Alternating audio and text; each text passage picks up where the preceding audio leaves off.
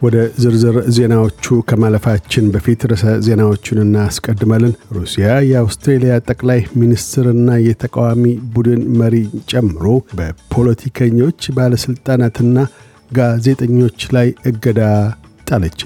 የሌበር ፓርቲ በዘንድሮ ምርጫ መንግሥት ለማቆም ከበቃ የኢሚግሬሽን የአሰራር ለውጥ በማድረግ ጊዜያዊ ሠራተኞች ቋሚ መኖሪያ ፈቃድ የሚያገኙበትን ሥርዓት እንደሚያበጅ አስታወቀ። የሚሉት ግንባር ቀደም ርዕሰ ዜናዎቻችን ናቸው።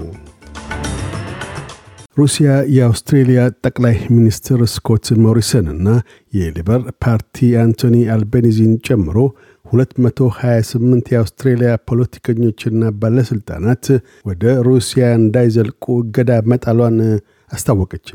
ወደ ሩሲያ የመግባት እገዳው የካቢኔ ብሔራዊ ጸጥታ ኮሚቴ አባላትን፣ የሕዝብ ተወካዮች ምክር ቤትና የሕግ መወሰኛ ምክር ቤት አባላትን፣ የ regional አስተዳዳሪዎችን ያካተተ መሆኑን የሩሲያ የውጭ ጉዳይ ሚኒስቴር ይፋ አድርጓል።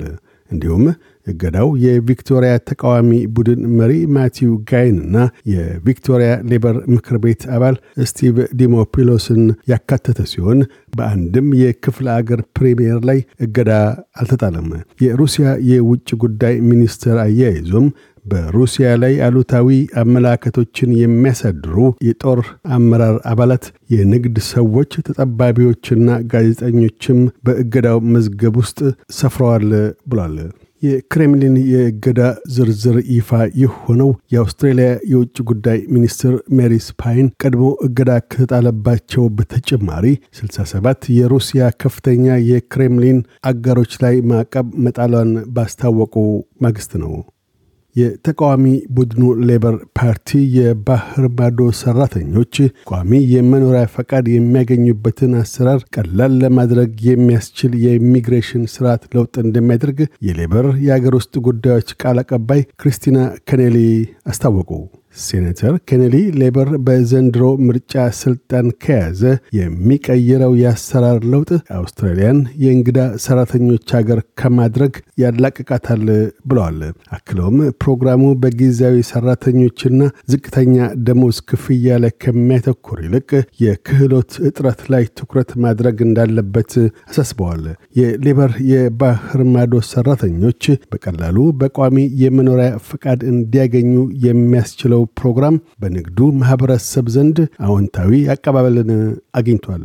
የንግዱ ማህበረሰብ መሪዎች በማከልም ሁለቱ ዋነኛ ፓርቲዎች በህዝብ ቁጥር እድገትና የኢሚግሬሽን ቅበላ ላይ ድፍረትን እንዲያሳዩና ድጋፍም እንዲያደርጉ ጥሪ አድርገዋል። ሩሲያን ከተባበሩት መንግስታት የሰብአዊ መብቶች ምክር ቤት ለማገድ በቀረበው የአቋም መግለጫ ላይ ከ196 የተባበሩት መንግስታት ድርጅት ጠቅላላ ጉባኤ አባላት የሁለት ሶስተኛውን የይሁንታ ድምፅ አግኝቶ ጸድቋል። ትናንት ኤፕሪል 7 2022 በተካሄደው የጠቅላላ ጉባኤ ድምፅ አሰጣጥ ላይ 93 ሀገራት ይሁንታቸውን ሲቸሩ 24 ተቃውመዋል፣ 58 ድምፀ ታቅቦ አድርገዋል። ድጋፋቸውን ካሰሙት ውስጥ ዩናይትድ ስቴትስ፣ አውስትራሊያና ሶስት የአፍሪካ ሀገራት ሲገኙበት ተቃውሞ ካሰሙት ውስጥ ሩሲያ፣ ቻይናና ኢትዮጵያን ጨምሮ ዘጠኝ የአፍሪካ ሀገራት ይገኙበታል።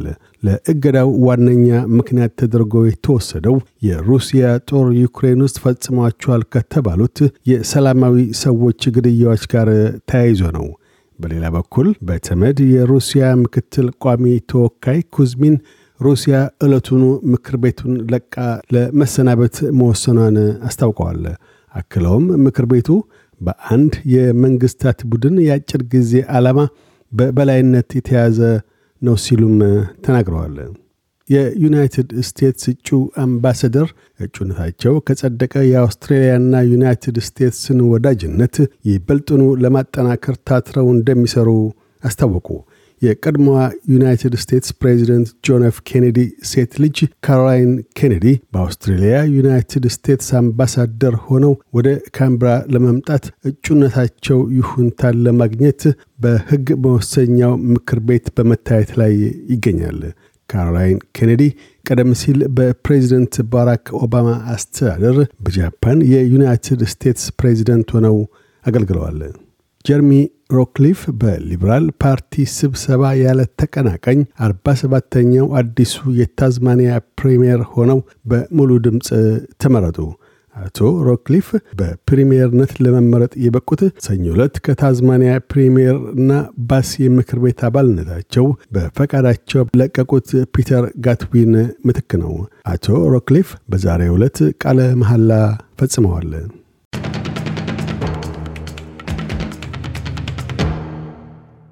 እዚሁ ወደ ውጭ ምንዛሪ ተመን ስናምራ አንድ የአውስትራሊያ ዶላር 68 ዩሮ ሳንቲም ይመነዝራል።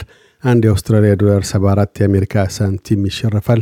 አንድ የአውስትራሊያ ዶላር 38 ኢትዮጵያ ብር ከ27 ሳንቲም ይዘረዘራል። ቀጥለን የነገውን የአውስትሬሊያ ዋና ዋና ከተሞችና የአዲስ አበባን የአየር ጠባይ ትንበያ እናሰማለን። ፐርስ በከፊል ደመናማ ይሆናል። ዝቅተኛ 14፣ ከፍተኛ 23። አድላይድ ፀሐያማ ሆኖ ይውላል። ዝቅተኛ 15፣ ከፍተኛ 27። ሜልበርን በከፊል ደመናማ ይሆናል። ዝቅተኛ 15፣ ከፍተኛ 25 ሆባርት ፀሐያማ ሆኖ ይውላል። ዝቅተኛ 10 ከፍተኛ 25 ካምብራ ያካፋል። ዝቅተኛ 12 ከፍተኛ 20 ሲድኒ ያካፋል። ዝቅተኛ 17 ከፍተኛ 24 ብሪስበን ብራ ይሆናል። ዝቅተኛ 20 ከፍተኛ 27 ዳርዊን በከፊል ደመናማ ይሆናል። ዝቅተኛ 25 ከፍተኛ 34 አዲስ አበባ ፀሐያማ ሆኖ ይውላል። ዝቅተኛ 14 ከፍተኛ 28 ዜናውን ከማጠቃላችን በፊት ርዕሰ ዜናዎቹን ደግመን እናሰማለን። ሩሲያ የአውስትሬልያ ጠቅላይ ሚኒስትርና የተቃዋሚ ቡድን መሪን ጨምሮ በፖለቲከኞች ባለሥልጣናትና ጋዜጠኞች ላይ ገዳ ጣለች። የሊበር ፓርቲ በዘንድሮ ምርጫ መንግሥት ለማቆም ከበቃ የኢሚግሬሽን የአሰራር ለውጥ በማድረግ ጊዜያዊ ሠራተኞች ቋሚ መኖሪያ ፈቃድ የሚያገኙበትን ስርዓት እንደሚያበጅ አስታወቀ። የሚሉት ግንባር ቀደም ርዕሰ ዜናዎቻችን ናቸው። እያደመጡ የነበረው የኤስቢኤስ አማርኛ ፕሮግራምን ነበር። የፕሮግራሙን ቀጥታ ስርጭት ሰኞና አርብ ምሽቶች ያድምጡ። እንዲሁም ድረገጻችንን በመጎብኘት on demand እና በ SBS mobile app ማድመጥ ይችላሉ። ድረገጻችንን SBS dot com dot au Amharic ን ይጎብኙ።